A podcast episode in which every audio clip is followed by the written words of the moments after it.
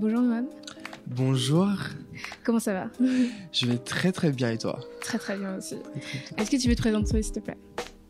Alors, avec plaisir, moi je m'appelle Noam, Noam Sanso. J'ai 21 ans, je suis euh, martiniquais. J'ai grandi à Martinique jusqu'à l'âge de 18 ans. Je suis arrivé à Paris il y a 3 ans. Je suis étudiant en communication et je suis assistant d'éducation dans un collège à côté et je fais du voguing. D'accord. voilà. Très occupé, on dirait. très très occupé. D'accord. Alors, Noam, quand je dis masculinité, à quoi tu penses? Je pense à beaucoup de choses. Je pense à, un spectre de choses. Je pense. Mhm. Je ne pense pas une. Enfin les gens ont tendance, j'espère que ça se déconstruit de plus en plus maintenant en 2019, mhm. à avoir une idée arrêtée sur ce qu'est la masculinité ben, à son extrême. Donc euh, l'homme viril, machiste, etc. Mhm. Euh, moi, je vois la masculinité comme plein de choses et rien du tout. D'accord. Euh, comme je vois la féminité comme plein de choses et rien du tout. Pour moi, c'est ça peut être un, moi, je me considère comme un homme masculin et euh, pourtant je suis très très loin euh, du, cliché de, la masculinité. Depuis le début, je, à chaque fois que je, demande, je pose cette question, on me répond euh, avec tu sais, le cliché de la masculinité très viriliste. Mais du coup, c'est vraiment une des seules fois où quelqu'un me dit une réponse, on va dire, personnelle, parce que finalement, j'attends pas forcément une réponse générale, mais aussi euh, personnelle. Du coup, ça fait plaisir. Merci, Avec plaisir. Est-ce que tu as déjà eu une réflexion sur ton genre quand tu étais petit Alors, quand j'étais petit, alors j'ai grandi en Martinique, hein. mhm. j'ai grandi aux Antilles, c'était assez compliqué pour moi parce que je suis, euh, étant donné que je suis gay, j'ai pas eu de découverte de mon homosexualité. Je l'ai mhm. toujours su. J'ai grandi en ayant toujours été. En fait, pas en étant attiré par les garçons ou en voulant, en regardant des garçons, mais juste en, en me disant que je suis gay. ça a toujours été une évidence en fait. J'ai pris très très vite conscience de ça mhm. euh, quand j'étais petit parce qu'il fallait très vite m'en protéger, donc très vite le cacher. À partir du moment où tu prends conscience de ça, tu te poses plein de questions, mais en même temps, comme j'étais en Martinique, j'ai tellement cherché à le cacher en sortant avec d'autres filles, en sortant avec des filles, en essayant de, ben, de, de, de, me créer une identité euh, hétérosexuelle que j'ai pas vraiment eu de, de, réflexion approfondie sur le sujet parce que je voulais pas vraiment euh, découvrir cette facette de ma personnalité pour ne pas me mettre en danger, tout simplement. Et c'était comment de grandir comme ça en Martinique? Est-ce que tu peux nous expliquer un peu plus? En fait, quand tu grandis comme ça en Martinique mm. et que tu vis dans cette un peu une pression constante avec justement une société très portée sur la, religion, des parents ben, euh, croyantes et du coup avec des valeurs euh, traditionnelles qui, ne sont pas forcément en adéquation avec l'homosexualité, tu vis avec une pression permanente. Enfin, j'ai grandi avec une pression permanente de tous mes faits et gestes. je faisais attention au départ et même commencer à, à, les préparer en faisant des choses très militantes. J'ai commencé la danse en sachant que c'était quelque chose qui était vu, en tout cas à l'époque, euh, comme euh, à l'époque, comme si j'étais vieux, euh, comme quelque chose de très féminin. Et je fais aussi des, des, majorettes. Et moi, j'ai commencé à faire, la petite anecdote, des majorettes. Je, je l'ai fait de l'âge de 10 ans jusqu'à l'âge de 17 ans, du coup, jusqu'à ce que je parte sur Paris. J'ai fait des majorettes pour commencer parce que du coup, je savais que mon père n'aimait pas ça. Et il fallait que je trouve un moyen justement de, de ben, commencer à les préparer. Et en fait, en, en, leur disant que je fais ça, c'est pas réservé aux filles. Je, je, vais le faire et je vais le faire euh, vraiment à 100% pour vous montrer que, enfin, c'est pas réservé aux filles et je peux le faire très très bien en étant garçon et en étant euh, ben, moi-même. Du coup, euh, ben, quand j'ai grandi tout le temps comme ça, en faisant des choses un peu militantes comme comme ça, comme mhm. des trucs comme ça, mais en continuant de me cacher, en ayant la pression de, il faut faire attention à comment tu, tu te tiens, il faut faire attention à qui tu parles, il faut faire attention à qui tu, tu ajoutes sur les réseaux sociaux pour ne pas que les gens voient que tu as mis en commun avec oh, pression permanente. Et c'est pour ça qu'aujourd'hui, euh, quand, quand je suis arrivé à Paris, j'ai vraiment fait un, je me suis dit, je repars à zéro. Et c'est pour ça que maintenant, je me dis que vraiment, ma, mon adolescence, mon enfance, c'est une phase mascarade. D'accord. J'ai vraiment in the closet. Voilà. J'étais vraiment in the closet et je voulais. Pourtant, j'étais, j'ai toujours été très féminin. Hein. Enfin, je sais même pas à qui je me cachais parce que moi, je, je me vois quand j'étais petit, je me dis, bitch, they know. mais, en même temps, je me disais que j'ai tellement menti par, pour ne pas avoir de problème que je, mm. je me reconnais pas. C'est, c'est pas moi. Et du coup, euh, c'est vraiment maintenant que je me sens moi-même. D'accord. Mais tes parents, enfin, comment ton père il a réagi par rapport aux majorettes Est-ce qu'il a continué à être énervé Mon père, alors, au départ, mon père c'était des réactions très violentes à mon père. Euh, au départ, je me rappelle d'une scène très violente qui était que avec, j'ai commencé à faire des majorettes et j'étais dans le, un peu dans le secret avec ma mère parce que ma mère voulait pas qu'on perd ça. On était à deux entre notre petit secret, hein, notre petit secret. Hein. on allait en répétition ensemble et tout. Ma mère m'a toujours soutenu, hein, bah, par contre. Et euh, du coup, quand j'ai eu mon premier bâton, mhm. à, mes débuts. Je l'ai reçu et euh, on était dans la chambre avec ma mère et mon petit frère. Et euh, on avait mon bâton. Et ma mère dit à mon petit frère, parce que mon petit frère euh, c'est vraiment mon, opposé genre c'est le cliché de la masculinité ouais. et moi je suis bah, le, cliché du gay quoi et mon, ma mère dit à mon petit frère prends le bâton passe dans le salon où il y avait mon père et on va voir comment il va réagir. Parce que vaut mieux qu'il qu voit mon petit frère la réaction aurait été moins violente. Mais juste du coup mon petit frère prend le, prend le bâton il va il traverse le salon et là mon, mon père il, il, prend le bâton et là il le lance il dit mais tu fais quoi avec ça, ça s'emporter et tout. Et du coup là on lui explique que c'est moi qui commence à et là c'est vraiment un non c'est un nom catégorique et tout. Et là ma mère bon ma mère prend ma défense qui dit que ben, dans tous les cas je fais ce que je veux et que elle, elle me soutient. Du coup je vais continuer. Du coup j'ai continué à m'entraîner à m'entraîner. Et une fois et du coup avec le temps enfin il y avait des moments où il était calme. Enfin il, il essayait d'accepter. Ça se voyait qu'il était mm. pas d'accord mais il essayait d'accepter. Ouais. et euh, sauf quand il avait ses amis. Je me rappelle une fois je mm. m'entraînais il était là il était là euh, et moi je m'entraînais euh, dans, dans le jardin. Et je m'entraînais avec mon bâton. Et il y a ses amis qui sont arrivés. Et quand ses amis sont arrivés il, il est arrivé soudainement vers moi, il a pris mon bâton, il l'a lancé.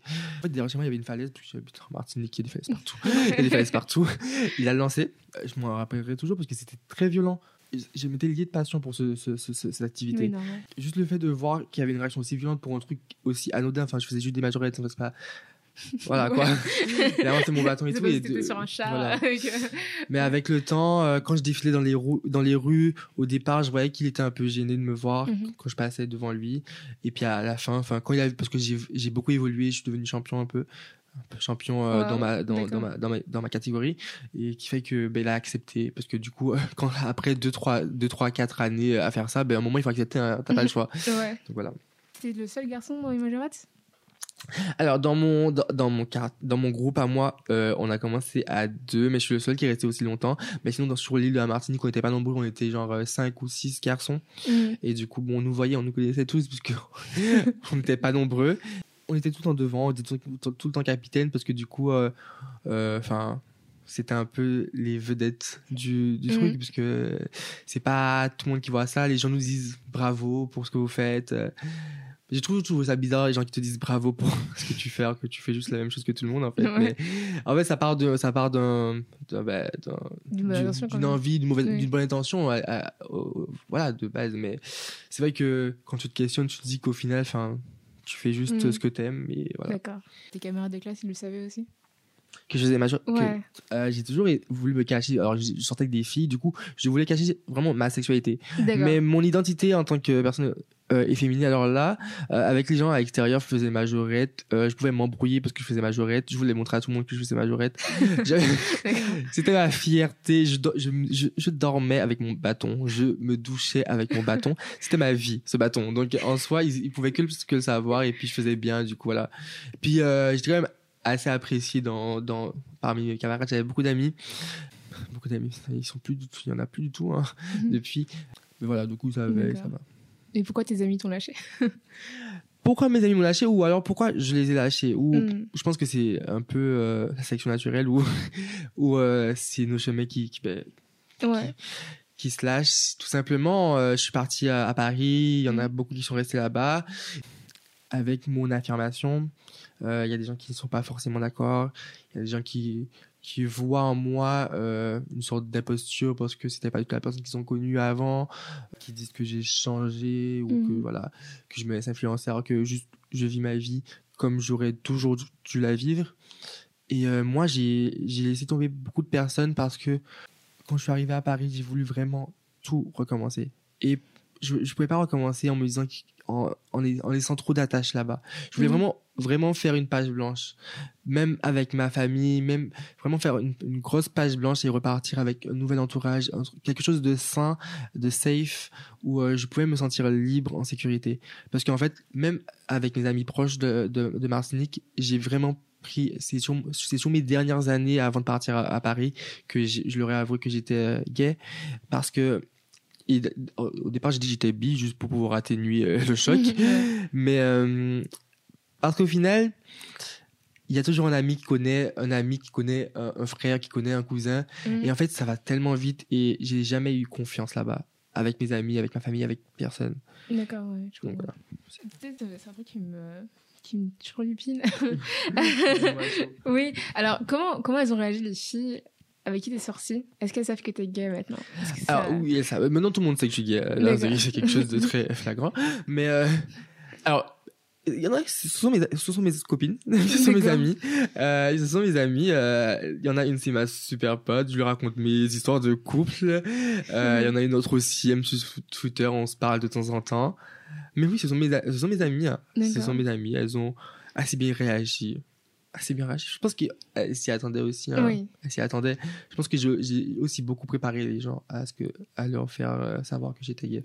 Beaucoup préparé par euh, mes actions, euh, des petites phrases, des petits des, des petits des petits mots, des petites. euh, Mhm. je les reprenais parfois pour ce qu'ils disaient, mais je pense que voilà.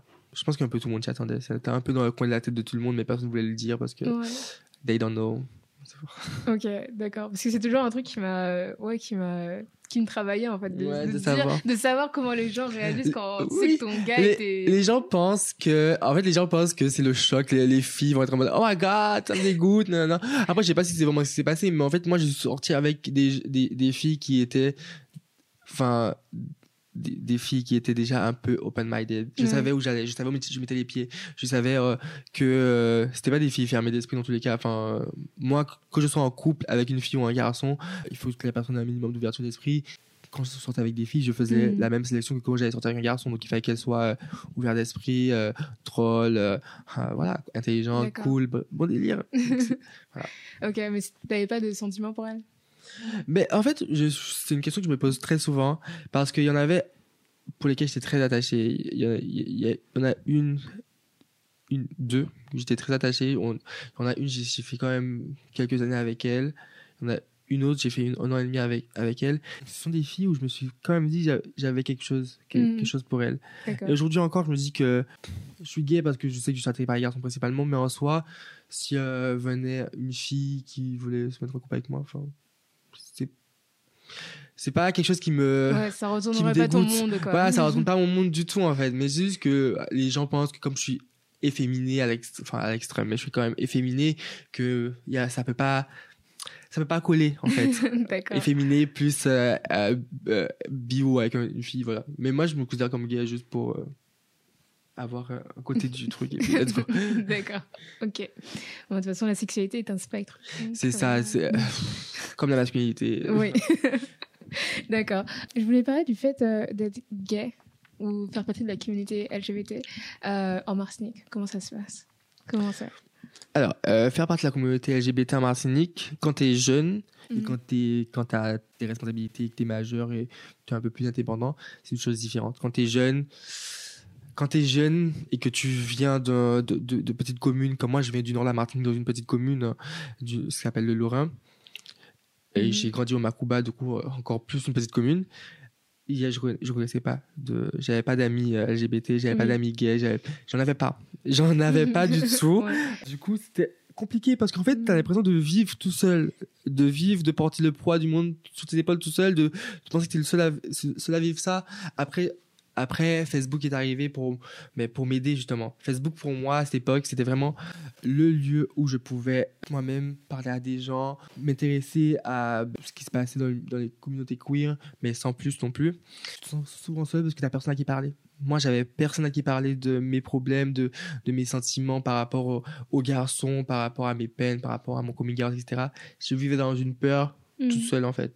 Est-ce que tu aurais des conseils pour les jeunes LGBT euh, en Moi, mes conseils seraient n'ayez pas peur de d'aller sur des il y a plein de Facebook, il y a plein de choses qui sont mises en place Facebook, Instagram, parler à des gens, regarder un peu ce qu'il y a autour de vous. Mhm. Faites attention. Je pense que beaucoup de gens essaient de précipiter le coming out. Le coming out, tu peux le faire à 10 ans, à 20 ans, à 30 ans, 40 ans. C'est toi et ta confiance en toi pour pouvoir le faire. Si tu Ouais. penses que tu as les clés, euh, l'entourage, l'environnement et, et la sécurité pour le faire, let's go. Mais si tu crois, si tu, si tu te sens pas prêt, y a- ça sert à rien de forcer. Ça va juste aggraver les choses si tu, tu- tu te forces à faire ton coming out. Le outing, quelqu'un qui te, c'est horrible. Donc en soi, prenez le temps. Si vous, si vous vous sentez prêt, allez-y. Si vous vous sentez pas prêt, prenez votre temps. De toute façon, dites-vous qu'à un moment, ça va s'arranger. Vous allez, vous allez avoir vos, les clés en main. Vous allez devenir indépendant et Ouais. votre vie va devenir meilleure. C'est D'accord. Comment t'as fait ton coming out? Enfin, est-ce que t'es out? À tes parents J'ai hâte auprès de mes parents, mais j'ai pas fait de coming out. hein. J'ai, on m'a posé la question. Mon père m'a posé la question parce Mhm. qu'en fait, j'avais posté quand j'étais en DUT du coup à, à Sarcelles et j'avais, c'était l'été et j'avais posté une, une photo sur Facebook en kimono. Mhm. J'avais un petit haut et un kimono, genre un long kimono, un beau kimono, et tout à fleurs, trop beau. Mhm. Et euh, j'avais posté la photo sur Facebook et quelqu'un a envoyé la photo à mon père parce qu'apparemment un kimono, ben ça rentre pas dans le spectre de la masculinité. et j'étais un peu euh, parce que mon père il m'appelle un jour, un vendredi, je me rappelle toujours. Je prenais mon bol de céréales, c'était des, c'était des Nesquik. Je me rappelle très bien. Je me préparais pas au travail. Du coup, je reçois un appel de mon père et il m'appelle. Je dis allô, bonjour, ça va? Il me dit ça va et toi? Ok. Il me dit j'ai une question à te poser. Je me dis oh, qu'est-ce qui se passe? Qu'est-ce que j'ai fait? Il me dit euh, est-ce que t'es gay? Et là, ben, j'ai quand même un choc. Je me dis, mais qu'est-ce que... Je n'avais pas prévu ça comme ça dans mon, dans, dans mes rêves. Mon coming out, c'était avec des paillettes et tout. Euh, Là, je suis à un téléphone. Et en fait, j'ai dû prendre 5 secondes, mais dans, juste le temps de ben, reprendre mes esprits. Et le- en fait, juste le, pendant mon silence, je pense Mm. qu'il a, il a compris que la réponse allait vraiment être positive. Mm. Et en fait, avant même que je réponde, il a commencé à s'emporter, il a dire des propos homophobes, et dire des choses en mode euh, euh, tu gâches ta vie, euh, tu tu sais pas ce que tu fais dans ta vie, euh, si tu si tu continues comme ça, tu seras c'est pas la peine de, de dire que je suis ton père, etc. Du coup, moi, j'ai toujours été dans une optique où là maintenant, j'ai mon appart et tout. Euh, si tu m'acceptes, si tu m'acceptes pas, j'ai tous mes amis, j'ai tout mon nouvel environnement, je, je suis bien dans ma peau maintenant. Donc en soi, si tu ne m'acceptes pas, bye bye. Et en fait, je pense vraiment ça avec ma famille, comme mes amis, en fait. C'est, peu importe la personne, si tu ne m'acceptes pas, au revoir. Voilà. Je sais que c'est ma mère, c'est la personne qui m'a soutenu depuis le début. Et si ça arrivait, par contre, ça, ça me toucherait un peu. Mais franchement, bye bye. Du coup, il a raccroché. Enfin, j'ai raccroché. Et je suis parti travailler. Et j'ai appelé ma meilleure amie pour lui dire, yes! j'ai fait mon coming out! yes! Et euh, je lui ai expliqué comment ça s'était passé parce que c'était quand même très violent pour moi. Ouais. J'ai- ça m'a ça m'a quand même travaillé l'esprit. J'ai euh, à cette époque en plus j'avais un petit job à McDo. Du coup je travaillais à McDo. J'étais en fait, j'étais trop occupé pour pouvoir penser à ça. Donc ça m'a un peu changé les, esprits- euh, les idées. Il m'a rappelé à ma pause de McDo. J'ai pas répondu. Il m'a rappelé pendant tout le week-end. Samedi dimanche il m'a rappelé euh, il m'a dit de le rappeler. J'ai pas répondu.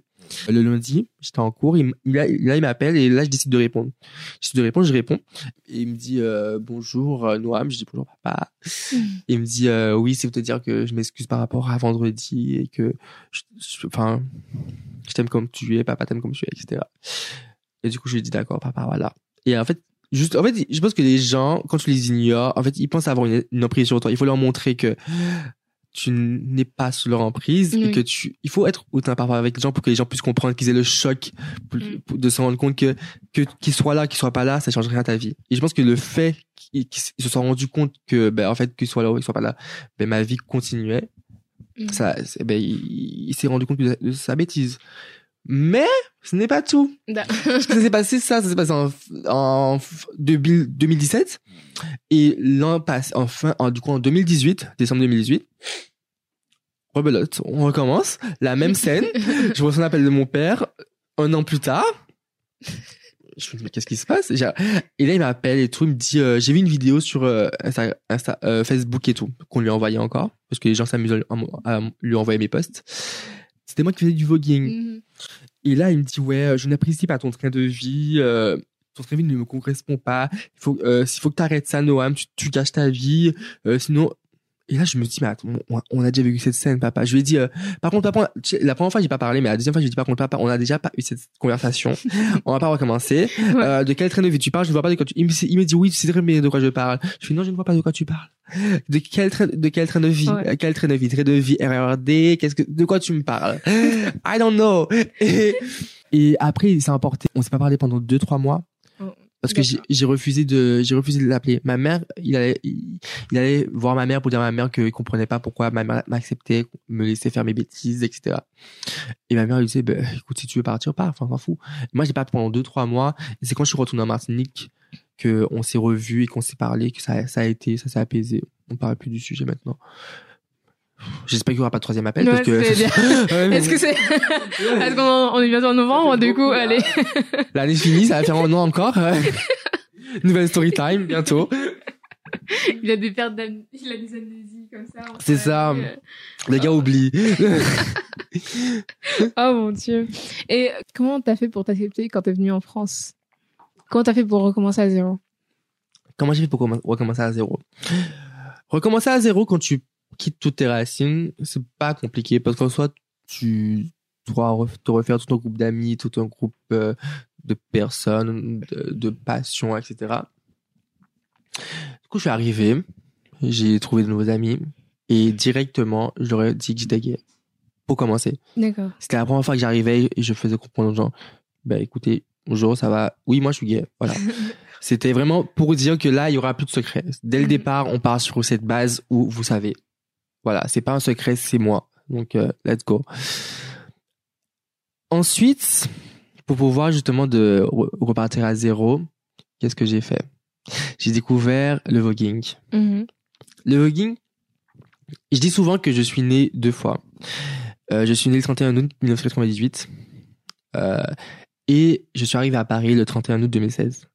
Et pour moi, ça tombe tellement bien que je sois arrivé le jour de mon anniversaire à Paris parce que c'est vraiment les deux dates où je suis en d'abord une première date où je suis né, j'ai j'ai ben, je suis né, j'ai vu, j'ai ouvert les yeux pour la première fois et la la deuxième date où euh, j'ai ouvert les yeux sur moi-même et j'ai pris conscience de mon identité et j'ai commencé à vivre ma vraie vie. Le voguing, ça m'a permis justement de découvrir tout un univers queer, afro, Mhm. Artistique, de danse, où je pouvais m'exprimer, être qui je voulais être, sans avoir peur du jugement, sans être jugé, avec de la bienveillance, avec des gens trop cool, qui s'habillent trop bien en plus, Ouais. qui sont adorables, qui font partie de ma communauté et qui sont comme une deuxième famille pour moi. Et en fait, ma House of la durée, c'est vraiment une deuxième famille pour moi. Et c'est ça, ça m'a vraiment aidé à justement à déconstruire énormément de choses. hein. La, la, le voguing, ça m'a aidé à déconstruire mon idée de la masculinité, mon idée de qu'est-ce que c'était d'être gay, mon- enfin et de déconstruire plein d'idées arrêtées, plein d'auto-handicap, que je me mettais en tant que personne homosexuelle. Donc voilà, donc le voguing, ça a vraiment été vraiment une sorte de déclic pour moi. C'est vraiment euh, dans mon, mon nom de scène, mon nom de vogueur, c'est Marie-Jo. Je, je mets dans Marie-Jo tout ce que je pourrais pas faire dans la rue, mais que je peux faire dans, dans un, un espace safe. Et comme ça, quand je vais dans la rue, j'ai Marie-Jo dans la tête et je me dis que si j'ai un problème, I don't care, I am Mary Jo. So, Mhm. qu'est-ce que tu peux faire? Ouais. Voilà. Et comment t'as découvert le voguing? Par des amis, par des amis en commun. J'avais euh, un de, de mes très bons amis qui était euh, phaser d'une house de voguing et qui, vous- qui m'avait déjà vu faire quelques pas de runway. Runway, c'est défilé sur les quatre rocs et tout, Mm. comme Naomi Campbell. Il avait aimé comment je faisais. Il m'avait proposé de venir à un training euh, avec sa house. Et du coup, euh, j'ai fait un training et après, ben, je suis resté. Et c'est comme ça que j'ai ben, que j'ai découvert ce monde, les codes. Et puis, euh, ben, qu'aujourd'hui, je, je fais ça. J'adore.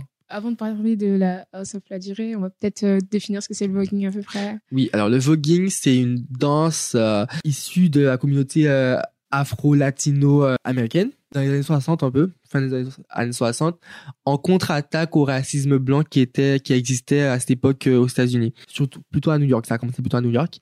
Et en, fait, il y avait des concours de drag queen euh, qui étaient organisés, sauf que les drag queens racisées de couleur noire, latina, ne gagnaient jamais. Et d'ailleurs, pour faire participer à ces concours, ils étaient obligés de, pour augmenter leurs chances, de se mettre le visage, se grimer le visage en blanc Oh, pour ressembler à des blanches. Enfin, du, euh, comment ça s'appelle? White face. pour pouvoir gagner, mais elles ne gagnaient jamais. Elles ne gagnaient Mm. jamais. Du coup, ils ont décidé de ga- de- d'ouvrir un peu des espaces de concours, des concours de drague Mhm. pour elles, réservés aux personnes euh, de couleur, pour qu'elles puissent justement gagner leur, enfin, ben, gagner lorsqu'elles doivent gagner, en fait. Mhm. Et c'est comme ça que ça a commencé. Et après, euh, ça s'inspire un peu, voguing, ça s'inspire du magazine Vogue, le nom Vogue, parce qu'en fait, ça représente, le magazine Vogue représentait à cette époque tout ce dont les personnes queer et euh, racisées n'avaient pas accès. Donc le glamour, le luxe, euh, l'argent, etc. Et du coup, on, on a pris ce nom, on a mis dans le voguing tout ce, tout ce dont on n'avait pas accès, mais on le faisait en mieux. Donc on, on, prenait les codes du glamour, on prenait les codes du luxe, on prenait les codes de, de tout ça, et on le faisait en mieux, avec nos artifices, avec les moyens du bord, même de très bons moyens.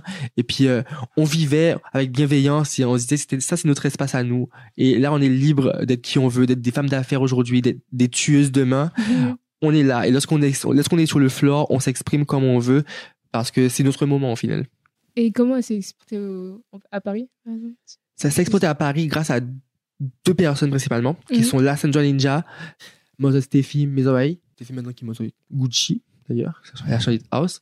Mais du coup, euh, en fait, elles ont, elles, je pense que c'est des femmes très intéressées par la culture qui ont, qui ont été à New York, qui sont, qui ont connu la culture là-bas et qui sont revenues à Paris et qui ont voulu créer justement ben, des espaces de, ballroom à Paris. Et elles ont regroupé un petit groupe de personnes.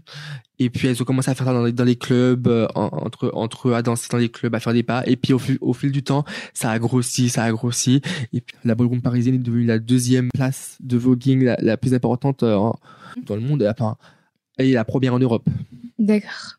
Alors est-ce que tu peux nous parler de la House of la Durée avec plaisir. La House of la Durée, c'est ma house. Donc, la House of la Durée, c'est la première et unique house française. Parce qu'il faut savoir que la majorité des houses, elles sont exportées aux États-Unis. Mm. Donc, la House of Ninja, Mizoail, la Beja, etc.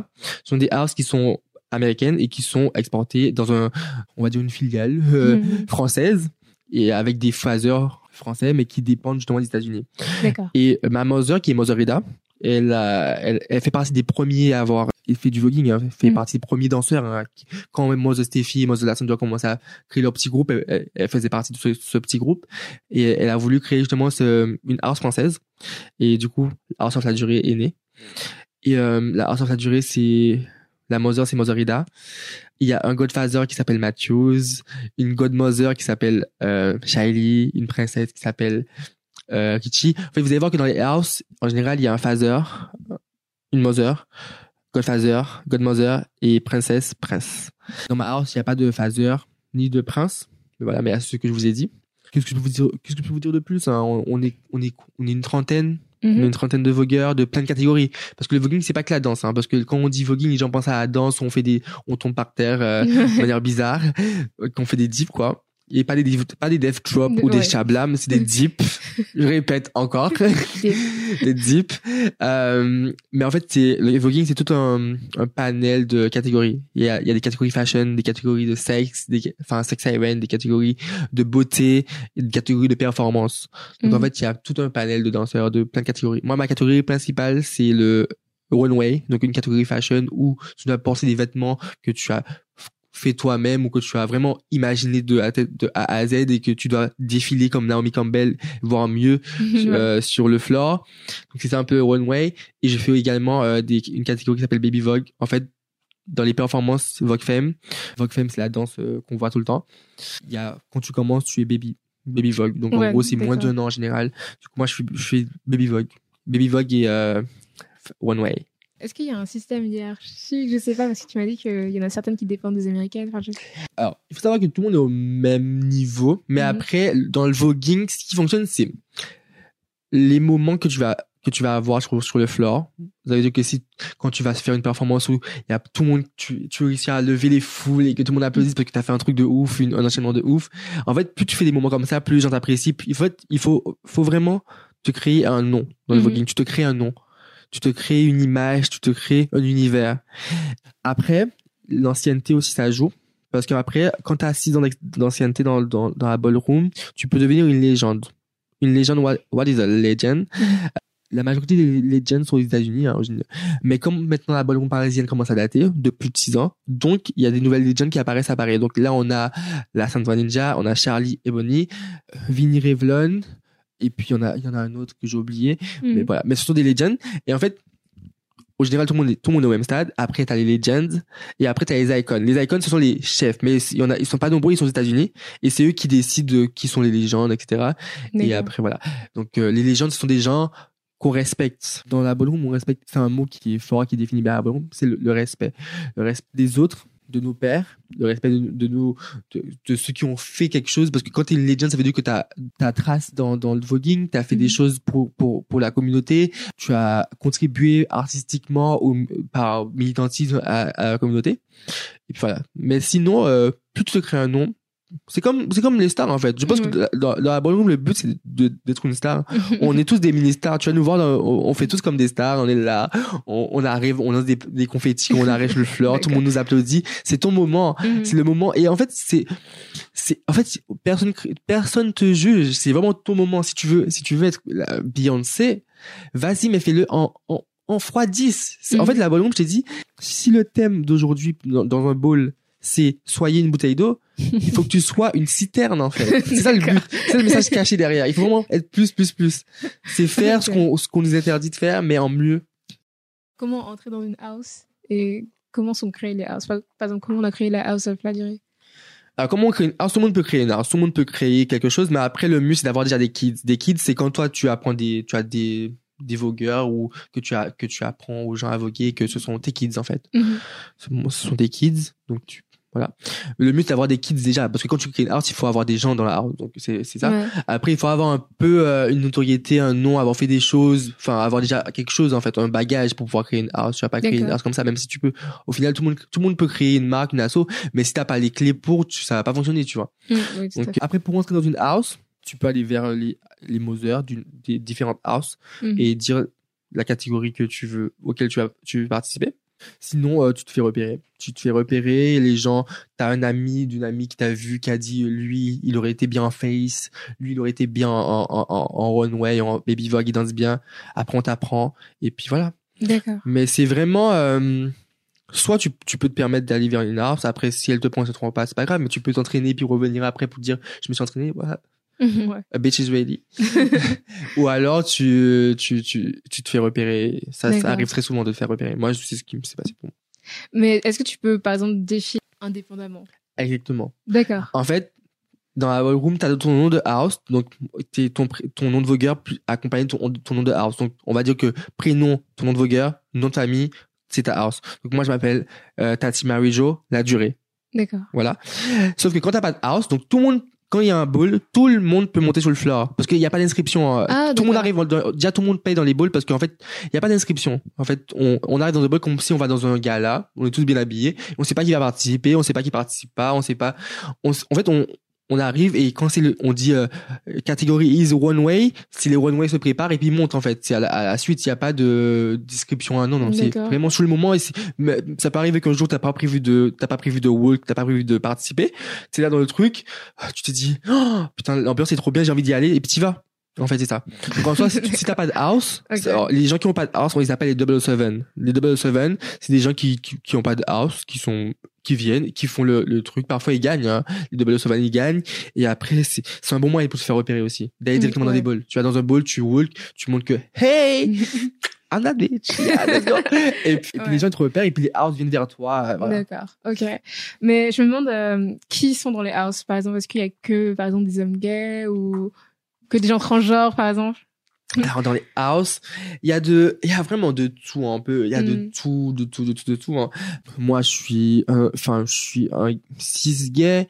Dans la house, il y a des, il y a des personnes transgenres, il y a des gays, il y a des, il y a des filles hétérosexuelles, des filles euh, queer, il y a des personnes non binaires. Il y a de tout. Il y a de tout. Il y a très très peu d'hétéros. Par contre, il y a très très peu euh, d'hommes hétéros. Oui. Par rapport pour ne pas blesser euh, leur masculinité, ils ne veulent pas se mélanger trop aux- Ouais. pour- de peur de, peur de devenir homosexuel. hein, c'est un danger, C'est contagieux. c'est contagieux. Et, euh, mais du coup, euh, oui, euh, il y en a très peu. Il y en a un dans ma house s'appelle euh, qui est assez connu parce que c'est le DJ qui participe, qui fait un, qui mixe pour tous les bols. C'est Lazy Flow la durée. Donc euh, c'est le seul. Je crois que c'est le- l'un des seuls ou le seul homme cis blanc hétéro Ah, d'accord. ballroom. Ouais. Je pense que lui a le package. mais bon, on l'aime beaucoup parce que il, il, c'est- Ouais. il a la démarche de comprendre. Il- en fait, il sait, il, connaît sa place. Il sait, il pose des questions, il essaie de se renseigner, de construire des choses pour vraiment connaître sa place et tout. Et c'est cette démarche-là qu'on veut Mhm. quand tu n'es pas forcément euh, concerné par euh, le, le milieu. Mhm. En fait, parce que tout le monde s'est ouvert à tout le monde la ballroom. Il y a pas de, tout le monde peut y entrer. Il faut juste avoir la bonne démarche. Ok. Et qui vient euh, vous voir, par exemple? Enfin, Il y a tout le monde qui peut venir. vous Ah, aujourd'hui, euh, tout le monde vient. Alors là, euh, alors aujourd'hui, c'est devenu un peu mainstream la Ouais. ballroom. Du coup, euh, t'as de tout. Parfois, il y a tellement de gens qui viennent juste pour voir que toi-même, en tant que vogueur, danseur, euh, performeur, tu peux même pas rentrer. Moi, on m'a déjà dit non. euh, J'arrive à un ball. J'arrive, mon, ma valise à la main, on me dit vous rentrez pas, c'est c'est complet. J'ai fait com- complet what? Je vais rentrer parce que j'ai participé. Ma catégorie est en train de commencer, donc vous allez me laisser passer, monsieur, parce que il y a un problème. Mais oui, mais euh, y a, en fait, il y a tellement de gens qui viennent pour voir. C'est euh, c'est assez impressionnant parce que euh, là, vous avez demain, demain c'est c'est le combien demain 25, un truc comme ça, 26. Ouais. Il y a le Africa Bowl Ouais. et c'est le plus gros bowl qui a de, de l'année parce qu'il revient, c'est la troisième édition. Il y aura 2000 personnes et c'est à la Gaîté Lyrique et euh, il y a 2000 personnes et il y a énormément de personnes qui ont pris leur place mais qui ne sont pas dans la ballroom, qui sont juste Oui. des spectateurs et qui viennent voir. Euh, Il y a beaucoup de beaucoup de blancs parisiens bobos un peu qui viennent voir parce que c'est c'est un peu euh, dans la vibes Mhm. c'est un peu cool le voguing je connais le voguing je fais des div drops mais voilà mais sinon il y a vraiment de tout hein, qui vient qui vient voir D'accord, ok. Parce que moi, on m'a dit que c'était. Enfin, ce que j'ai entendu, c'était que la ballroom, c'était un endroit. euh, Bah oui, où il n'y a pas de jugement, mais les gens sont un peu. euh, comment dire Shady. Protecteurs. Non, de leur. euh, Oui. De l'espace. oui Et alors finalement- on est très protecteur de notre espace parce que même si ça devient mainstream, même si ça, ça, ça c'est un peu, euh, il y a beaucoup de visibilité maintenant, c'est très médiatisé. On, c'est notre espace, c'est notre Mm. espace de bienveillance safe et on, on, on veut que ce soit, on veut que ce soit, ça reste comme ça. On tient à garder nos valeurs. Mhm. On tient à, à justement à, à ce que les gens qui viennent ne soient pas juste en position de spectateur, mais juste en tant que participant par posture, parce que toute personne qui est dans un bowl est participante au bowl, parce qu'on participe par l'énergie qu'on donne, les applaudissements, les chants. Euh, en fait, il faut pas arriver dans un bowl, tu t'assieds, tu regardes comme si c'était un zoo où tu vas voir une gazelle qui passe d'une seconde à l'autre. Non, Ouais. il faut moins être en fait, il faut venir à un bol et vivre le truc. Il faut vivre l'expérience. Il faut parce que c'est en fait, on est tous là bienveillants. Tu vas parler tu vas- dans un bol, c'est tellement incroyable comment tout le monde te parle. Tu peux parler à n'importe qui, on parle de tout et de rien, on parle de sujets, euh, on peut parler de on peut parler d'un string, comment on peut parler de politique. En fait, on parle de tout et de rien. Mhm. Et en fait, il faut rentrer dans cet univers-là. Il faut pas venir et, et prendre tout le monde en photo comme si euh, c'était un zoo. C'est pas un zoo. C'est notre truc, c'est notre culture. En fait, les gens, et comme disait euh, une une vogueuse qui s'appelle Abby Beach, Ouais. elle disait il faut séparer la ballroom du voguing. Le Mhm. voguing, c'est la danse, c'est l'art, etc. C'est la la pratique artistique. Et la ballroom, c'est la communauté. En fait, et les gens, ils veulent le voguing, mais sans la ballroom, sans la communauté. Et ça fonctionne pas comme ça. C'est pareil Mhm. pour les marques. Quand euh, euh, ils prennent, il y a certaines marques qui veulent prendre, faire du voguing dans leur publicité pour, parce que c'est médiatisé, c'est cool, mais qui prennent pas de vogueurs ou qui veulent, qui veulent pas nous, nous, nous mettre en avant. Non, ça fonctionne pas comme ça. Soit vous nous prenez avec notre, notre univers, soit vous ne prenez, vous prenez pas. D'accord, ok, je comprends totalement. Mais euh, du coup, ce que je voulais te demander, c'était euh, comment tu te sens par rapport au fait que ça devienne mainstream? Ça me fait peur, Mhm. mais ça me fait plaisir. Parce que la, la ballroom, c'est la danse, mais Mhm. c'est tous les messages militants que ça apporte. Toute, toute euh, la confiance, toute la bienveillance, tous les luttes, toutes les années de lutte euh, afro-queer, tous- toutes les portes qu'on a dû pousser. Et en fait, juste le fait que ça, devienne mainstream, ça va donner plus d'occasions justement de déployer nos messages et de faire, de faire savoir aux gens que qu'on existe, tout simplement. Mhm. Et ça, qui, ça, ça me fait plaisir de maintenant, de prendre conscience que maintenant, les gens, ils savent qu'on existe, qu'on est là, et, et qu'on fait des choses, qu'on, on n'est plus, en fait, dans cette phase où les gens essaient de, d'éteindre notre identité, d'éteindre notre existence. Là, maintenant, on est là. On est passé à l'Elysée, où vous nous avez vu, vous savez qu'on existe. Après, je sais, le mainstream, le truc qui me saoule, c'est les gens qui, qui reprennent et qui font l'appropriation culturelle. Mais bon, de toute façon, c'est jamais bien fait, de toute façon, dans tous les cas.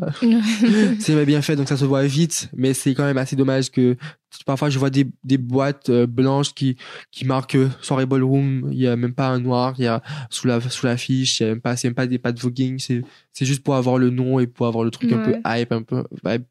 Voilà mais après ça c'est désolant, mais ça fait de la peine pour eux parce que miskin, hein, c'est nul. Mais, mais euh, au final, euh, moi l'important, quand j'étais dans un festival euh, en tant que conférencier euh, le week-end dernier en Suisse, Mhm. le, le festival Everybody's Perfect, c'est un festival de films queer. Ils m'ont posé la question lors d'une table ronde ou de savoir est-ce que ça me gênait de savoir que en fait Emmanuel Macron nous aurait invité à, à l'Élysée pour justement euh, redorer son blason pour euh, son image. C'était juste un geste purement marketing et pas un truc de spontané qui venait du cœur. Je leur ai dit que je n'ai rien à faire. L'important, c'est qu'on y ait été. En fait, toute notre vie, on a poussé des portes. On a poussé des portes que, que les gens soient d'accord ou pas d'accord. Là, ils nous ont donné l'occasion de le faire. On a été, on a passé nos messages. Et en fait, que ce soit fait d'une envie euh, marketing ou Mhm. personnelle de le faire, c'est pas notre problème. L'important, c'est qu'on l'ait fait, qu'on a fait passer nos messages. C'est le plus important, en fait. D'accord. Et est-ce que tu penses que le, la culture ballroom, ça va rester euh, quelque chose de, de populaire, mais de niche, ou ça va rentrer dans le, comment dire, dans le vocabulaire euh, mainstream, très courant, on va dire? Je sais pas, là, je vois ça comme une vibe. Là, je- pour l'instant, je vois ça un peu comme une vibe où les gens trouvent ça cool. Il y a qui dit, il y a qui, euh, qui dit, euh, qui dit Smile qui, qui a fait un peu euh, le buzz euh, avec l'Elysée, justement. Mhm. Et son, son dernier album qui est top. Euh, je sais- je pense que, je pense que ça va rester parce que c'est quand même un univers qui fascine Mhm. par sa bienveillance, par les messages, par tout ça. Je pense que ça va rester parce que la société est en train de se déconstruire. Petit- très, très, très petit à petit, petit, petit. Ouais. Mais en fait, les gens prennent conscience de nos messages, prennent conscience de notre existence. Et je pense que ce milieu, c'est vraiment une sphère euh, tellement fascinante par euh, ben, le respect que ça dégage, les valeurs que ça dégage. Mhm.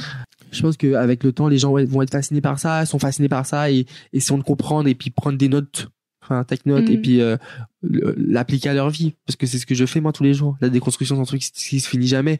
Et moi, euh, en étant dans la ballroom, en, en faisant des podcasts, en faisant des conférences et tout, enfin, j'apprends des nouvelles choses, je me déconstruis et la ballroom, ça m'aide justement ben, à avoir la confiance pour le faire.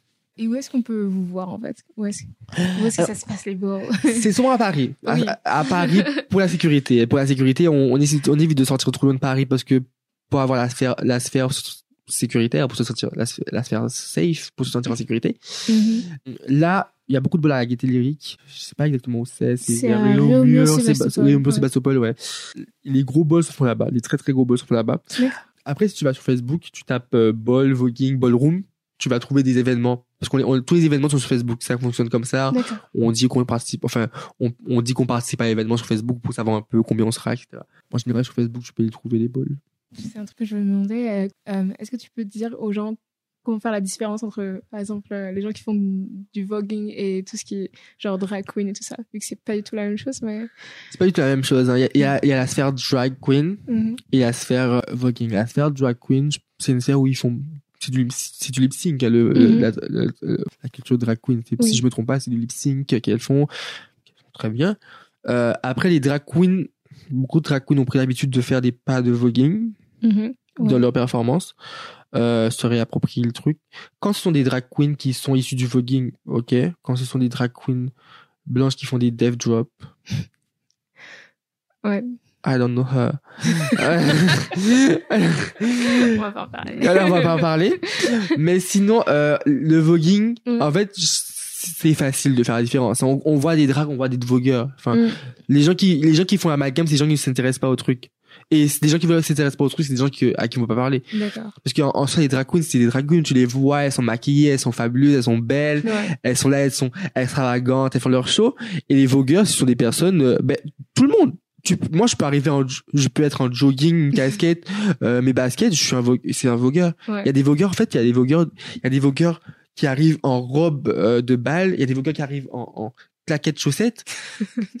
dans des bols, tu vas avoir de tout. Hein. Dans les bols, faut pas croire que c'est des paillettes partout. Hein. Nous, on, on a tous notre style. En fait, l'important dans le voguing, c'est d'être soi-même d'être de d'être de venir avec son identité son sa personnalité et puis et puis de et puis de vivre son moment de pas chercher à, à être quelqu'un d'autre ou enfin si tu veux chercher à être quelqu'un d'autre fais-le à 100% mais Mhm. de pas chercher à à être forcé en fait à à devoir euh, ressembler à ça ou à ça si tu veux être aujourd'hui en basket tu y vas si tu veux être aujourd'hui en robe tu y vas Ouais. moi aujourd'hui je vais mettre une wig let's go je mets ma wig ma jupe on y va si demain je vais arriver en, en petit pantalon on y va enfin c'est ça D'accord.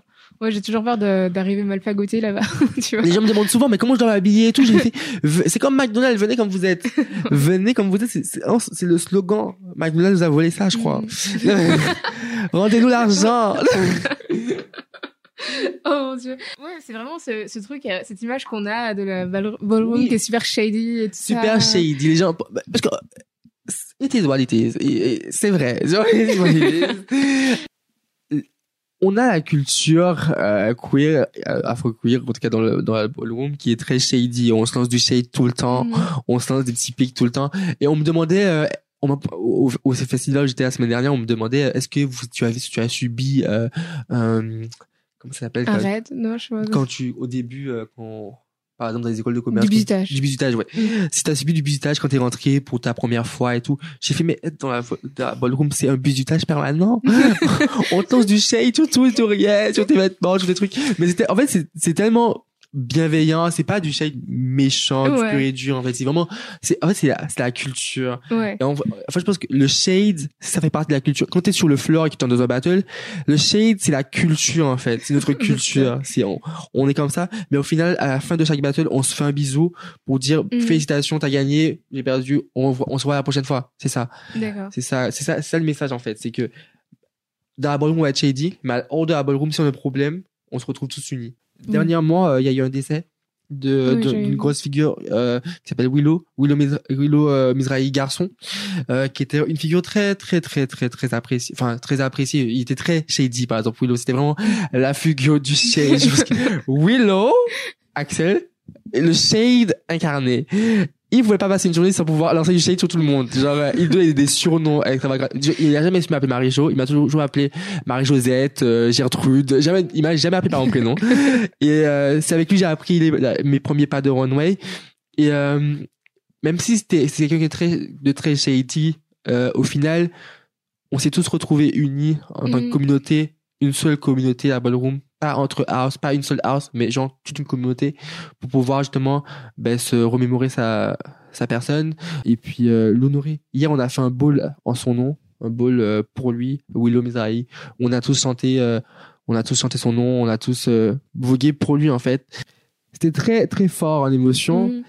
parce qu'on était tous unis pour pour lui et je pense que c'est ça le message c'est que au final même si on, on se lance de shade par-ci par-là on a tous les mêmes problèmes. On vient tous de la même communauté. On doit s'entraider. C'est la bienveillance. Mhm. voilà. Mais quel euh, genre de, comment dire, de profil tu peux retrouver dans la ballroom Est-ce que tu trouves euh, que des populations marginalisées, on va dire? Tu parles c'est des gens plus ou moins militants etc Non, je dirais, enfin, est-ce que c'est des gens, par exemple, qui viennent de, de cités ou des trucs Ah. comme ça, tu vois, genre vraiment. non il y euh, a de tout il y a vraiment de tout et de rien il y a des gens qui viennent du du forme de ghetto like me franchement il y a de tout il y a de, il y a, il y a franchement dans la ballroom c'est tellement riche en, en personnes, en, en histoire. En... Il y a des gens qui ont, qui ont- des gens qui n'ont pas vécu justement de, de problèmes par rapport au coming out. Il y a des gens qui ont vécu des trucs traumatisants, qui ont été mis à la porte. Il y a de tout. Et c'est ça qui fait la beauté parce que c'est un- c'est la communauté. Parce que Mhm. les gens, quand ils parlent, ils disent gay, ils mettent tout le monde dans le même sac. Et euh, dans la ballroom, on se rend compte que il y a y a tellement de schémas, il y a tellement d'histoires. Chaque personne son histoire, chaque Mhm. histoire est différente, chaque histoire est belle, parfois très tragique. Comment tu te prépares pour un ball, par exemple? Comment je prépare, comment je prépare pour un bol? Oh, bah, j'avais- Déjà pour se préparer pour un bol, déjà les bols ils sont ils sont annoncés en général euh, très six mois, un an à l'avance. Ah, Euh, d'accord, quand même. Quand même, on a, on a le temps de préparer, toute catégorie. Après, tu, tu, tu passes par la phase où tu réfléchis à comment tu vas t'habiller par rapport au thème, quel outfit tu vas mettre, quel outfit tu vas créer, etc. Donc, tu as, pas, bah, Mhm. tu as la phase de confection du outfit, etc. Et puis après, mentalement, tu, il y a, il y a des trainings, il y a des trainings, des répé- des entraînements, euh, tout, toutes les semaines avec ma house sur la durée. Toutes les semaines, on s'entraîne à faire des enchaînements, à faire du, bah, à se perfectionner pour le jour du ball justement. Et puis euh, tu t'étires tu t'étires pour faire des performances parce que c'est très important de s'étirer et puis euh, mentalement tu sais de voir un peu dans quel de te mettre dans un bon mood d'arriver euh, de te dire euh, aujourd'hui je serai qui? Je serai aujourd'hui je vais être quoi? De de même pour le ball l'Africa Ball euh, le thème de ma catégorie c'est euh, de mettre euh, dans, dans son dans son outfit un drapeau euh, ou les couleurs d'un drapeau africain et euh, moi j'ai décidé d'être demain une hôtesse de l'air euh, de Air Rwanda. Mhm. Du coup, j'aurai les couleurs du Rwanda sur moi et, euh, et je vais être une hôtesse de l'air. Moi, c'est ça mon mood de demain. En fait, c'est vraiment arriver, se dire, aujourd'hui, je, je suis dans quel mood? J'arrive, je vais être quoi aujourd'hui? Un facteur? Je, je vais être, en fait, c'est arriver dans un bon mood et puis s'amuser et puis voilà. Ne pas se prendre la tête. D'accord, génial. Et comment t'as appris à, à voguer, on va dire? Avec ma house, Mhm. des entraînements toutes les semaines. On nous apprend à voguer. Il faut savoir que tous les vogueurs sont passés par la, la- la phase du ridicule. C'est- les gens ont peur du ridicule. Les gens ont peur. En fait, le début pour le voguing, c'est que tu vas pas être ridicule parce que nous, le, le pas, quatre roules, deux roules, que c'est des pas dans du canard où tu croises tes pieds, tu es dans une position bizarre au début. Du coup, tout le monde va pas, tout le monde a peur du ridicule, tout le monde va se dire, oh non, je suis ridicule, je vais pas le faire. Il faut, il faut passer cette barrière. Parce qu'en fait, il faut avoir confiance en soi. Et c'est ça que ça développe le voguing, en Mhm. fait. En fait, le voguing, si t'as pas confiance en toi, tu peux pas réussir. Ouais. Et je pense qu'il faut cette étape. C'est c'est- et c'est pour ça que ça me fait tellement plaisir de, de faire du voguing parce que plus tu as confiance et plus j'ai pris confiance en moi en ces deux ans que je fais du voguing, plus j'ai pris confiance en moi et, et mieux je me sens et mieux je vogue en fait. L'important c'est d'avoir confiance en toi, d'arrêter de penser que t'es ridicule parce que les gens sont pas là pour te juger. T'es ridicule quand t'es dans une sphère où les gens te jugent. Quand t'es dans une sphère où les gens sont bienveillants et sont là pour t'aider, tu, tu paraîtras jamais ridicule. Tu paraîtras comme quelqu'un qui doit apprendre, quelqu'un qui est en apprentissage. Et il faut passer par cette phase où de ridicule où tu sais pas faire et tu apprends, tu apprends, tu prends confiance en toi, tu prends de l'assurance et puis au fil, au fil du temps tu t'étires et tu, tu y arrives. D'accord. c'est comme Donc l'univers est plutôt bienveillant, quoi. Très pour les, bienveillant. nouveaux- pour les débutants. Oui, très bienveillant. Là, on se supporte. Surtout que quand, quand tu es arrivé, tout le monde veut t'attraper parce que tout le monde dit, oh, c'est nouvelle, euh, on a besoin de nouveautés et tout. voilà, D'accord. de la chair fraîche. Comment t'as trouvé ce personnage? Mais oui, Joe, Ouais. ma maman s'appelle Marie-Joanna. Mais ça, j'ai vraiment eu le déclic très très après me- de me dire que c'était par rapport à ça. Parce que euh, quand j'ai cherché un nom, j'ai toujours dit que je voulais être une, euh, une femme euh, d'assurance. Euh, comme je suis Martinique, on, a- on appelle ça une femme potomitan, une femme do boots. C'est une femme euh, qui sait où elle va, une femme indépendante, une femme... une femme... Une indépendante woman, you know? Ouais. et je me suis dit, franchement, cette fille, il faut qu'elle, soit antillaise, il faut qu'elle soit, il faut qu'elle soit forte, et il faut que, euh, ben, qu'elle représente un peu la femme antillaise. Mhm. Et je me suis dit, bon, je vais m'appeler Tati, parce que c'est un peu euh, Tati, euh, Tati un peu euh, aux Antilles, bah, la tantine et tout. Et puis, mais, je me suis dit Marie Jeu parce que ça fait très antillais. Et puis, mais ça m'est venu très spontanément. Et après, je me suis rappelé que ma mère s'appelait Marie-Joanna, parce que, en fait, son premier prénom c'est Marie-Joanna, mais tout le monde l'appelle Agnès, ma mère. Mais du coup, j'avais. euh, et je me suis dit, mais en fait, euh, mais en fait, c'est ça. Parce que la femme que je représente dans le voguing, c'est un peu l'exagération de Mhm. l'image que, que, que ma mère a à mes yeux. C'est cette femme forte qui, qui s'est toujours battue pour moi, qui s'est toujours battue parce qu'on on a vécu dans un milieu très modeste où ça n'a pas été facile toujours, mais qui était toujours là à se battre, à travailler dur pour ses enfants, à être là pour moi, ne pas se laisser marcher par les, sur les pieds euh, par mon père ou quiconque venait pour lui marcher sur les pieds a été là. Et je me rends compte tous les jours que la Marie Jo, Tati Marie Jo, que, que je mets dans, dans la sphère du voguing, c'est vraiment ma mère, mais à l'extrême. Comme je vous disais, en fait, pour la bouteille d'eau, la, la citerne, ma mère, c'est la bouteille d'eau, et moi, je suis la citerne, en fait. Ouais. Je suis un peu cette exagération de, du personnage de ma mère. Et est-ce qu'on est tous obligés d'avoir un, un sta- un stage name? Parce que j'arrive pas à parler français. Let's go, on parle anglais. Moi, je fais beaucoup d'anglicisme. Ça, c'est beaucoup. D'abord, on parle tous anglais, donc euh, on est obligé. Mais euh, non, non, non. Ouais. C'est toi qui choisis. hein. C'est toi qui choisis. Si tu veux garder ton prénom, ou c'est toi qui choisis. Moi, je voulais le mettre pour pouvoir justement vraiment dissocier Noam et euh, Jo, parce que c'est pour moi, c'est deux personnes différentes. Ouais. Les gens font souvent l'amalgame ou se disent. Comme ils voient sur Instagram, je poste beaucoup de vidéos de Mary Jo. Les gens se disent, est-ce que dans la vraie vie, euh, on peut se mettre en couple? Parce que du coup, est-ce que tu es tout tout, le temps- en talon? Non. En fait, les gens pensent que je passe ma vie en talon. Euh, non. Euh, parce que sur Instagram, je mets tout le temps mes talons, mais les gens pensent que dans la rue, je vais marcher en talon maintenant. Et déjà, j'ai mal aux pieds. Et puis, euh, et puis, je suis pas malade non plus. hein. Enfin, je mets mes talons quand je suis dans une sphère safe, quand je suis Mary Jo, en fait. Et, Bah euh, ouais. parfois, je parle et je dis, euh, mais là, c'est pas Marie Jo qui te parle, là, chérie. Donc, arrête de parler euh, comme ça. C'est Noam qui te parle. Donc, et après, je mets, ma- je mets, je mets mon foulard, je dis, eh ben là, maintenant, c'est Marie Jo, donc tu peux parler comme Marie Jo. D'accord. ok. Et donc, tu, te, tu danses en talon. Pas- on n'est pas obligé de voguer en talon, de toute façon. Non, non, non, ça, c'est un, ça, c'est un choix. d'accord. En fait, c'est vraiment, Histoire de rendre le truc encore Voilà, plus difficile. à- tu veux vraiment comme tu le sens. hein. C'est vraiment, la c'est comme tu le sens. Si tu veux en, en talon, en basket, pied nu c'est pas conseillé. Euh, en plus c'est pas chic. Euh, ma chérie, mets tes chaussures. euh, mais voilà, fais ce que tu veux. Et puis euh, et puis les talons, c'est pas si compliqué que ça avec l'entraînement. Franchement maintenant mes talons c'est vraiment des baskets pour moi. Ouais. Ça me, je fais la cuisine, je fais les ménages en talons. le dimanche je mets mes talons, je fais le ménage et tout, je mets ma musique et tout. C'est vraiment des baskets pour moi les Mm. talons. C'est vraiment euh, ça me fait rien du tout. alors. Je, je m'entends parfois avec. hein. T'as des tips pour marcher en talons. Enfin, pour euh, faire tout ce que tu fais en talons. Avoir un bon équilibre, regarder devant soi, Ouais. lever la tête, être, euh, avoir confiance en ce que tu fais. On va voir. Avoir confiance en tes talons. Faire confiance à ton corps. Parce que les gens sont, ils, à peine, ils ont même pas les talons dans les pieds, qui sont déjà en mode, ah, je vais pas y arriver. Non. Euh, Calme-toi. Euh, c'est pas la fin du monde, c'est Ouais. tes talons. Tu, tu, en, en général, tu, tu fais des allers-retours, tu regardes un Ouais. point fixe, un point au fond de, au loin, et tu, tu marches vers ce point en, en gardant dans le, visu- dans le visuel. Et puis au fil du temps, à force de faire- s'entraîner, des allers-retours, s'entraîner, s'entraîner, s'entraîner, s'entraîner, beaucoup d'entraînement. Au final, tu arrives, tu vas comme marcher comme Naomi Campbell, et puis voilà. puis faire des workshops, si tu veux faire des workshops, à- à- avant chaque ball, il y a des, parfois des workshops, des, des cours et tout qui sont donnés, donc ça c'est cool aussi. D'accord, ok. Et comment être. euh, Comment donner cette attitude Genre, Comment donner cette attitude? Genre comment l'avoir? Même parce que je pense qu'il y a des gens qui n'ont pas forcément confiance en eux, mais quand ils mettent leur, euh, leur Ouais. costume. euh, Mais je pense que le costume, la, le maquillage et tout, et mm, puis l'environnement, ça fait, ça fait le tout.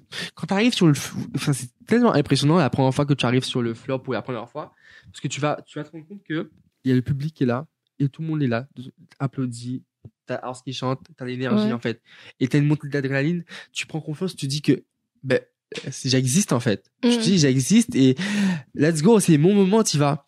Si t'as pas confiance en toi, dans la personne de tous les jours, crée-toi ce personnage, crée-toi cette, cette identité dans la ballroom, crée-toi ce, ce- ce nom, etc. Et mets tout dedans.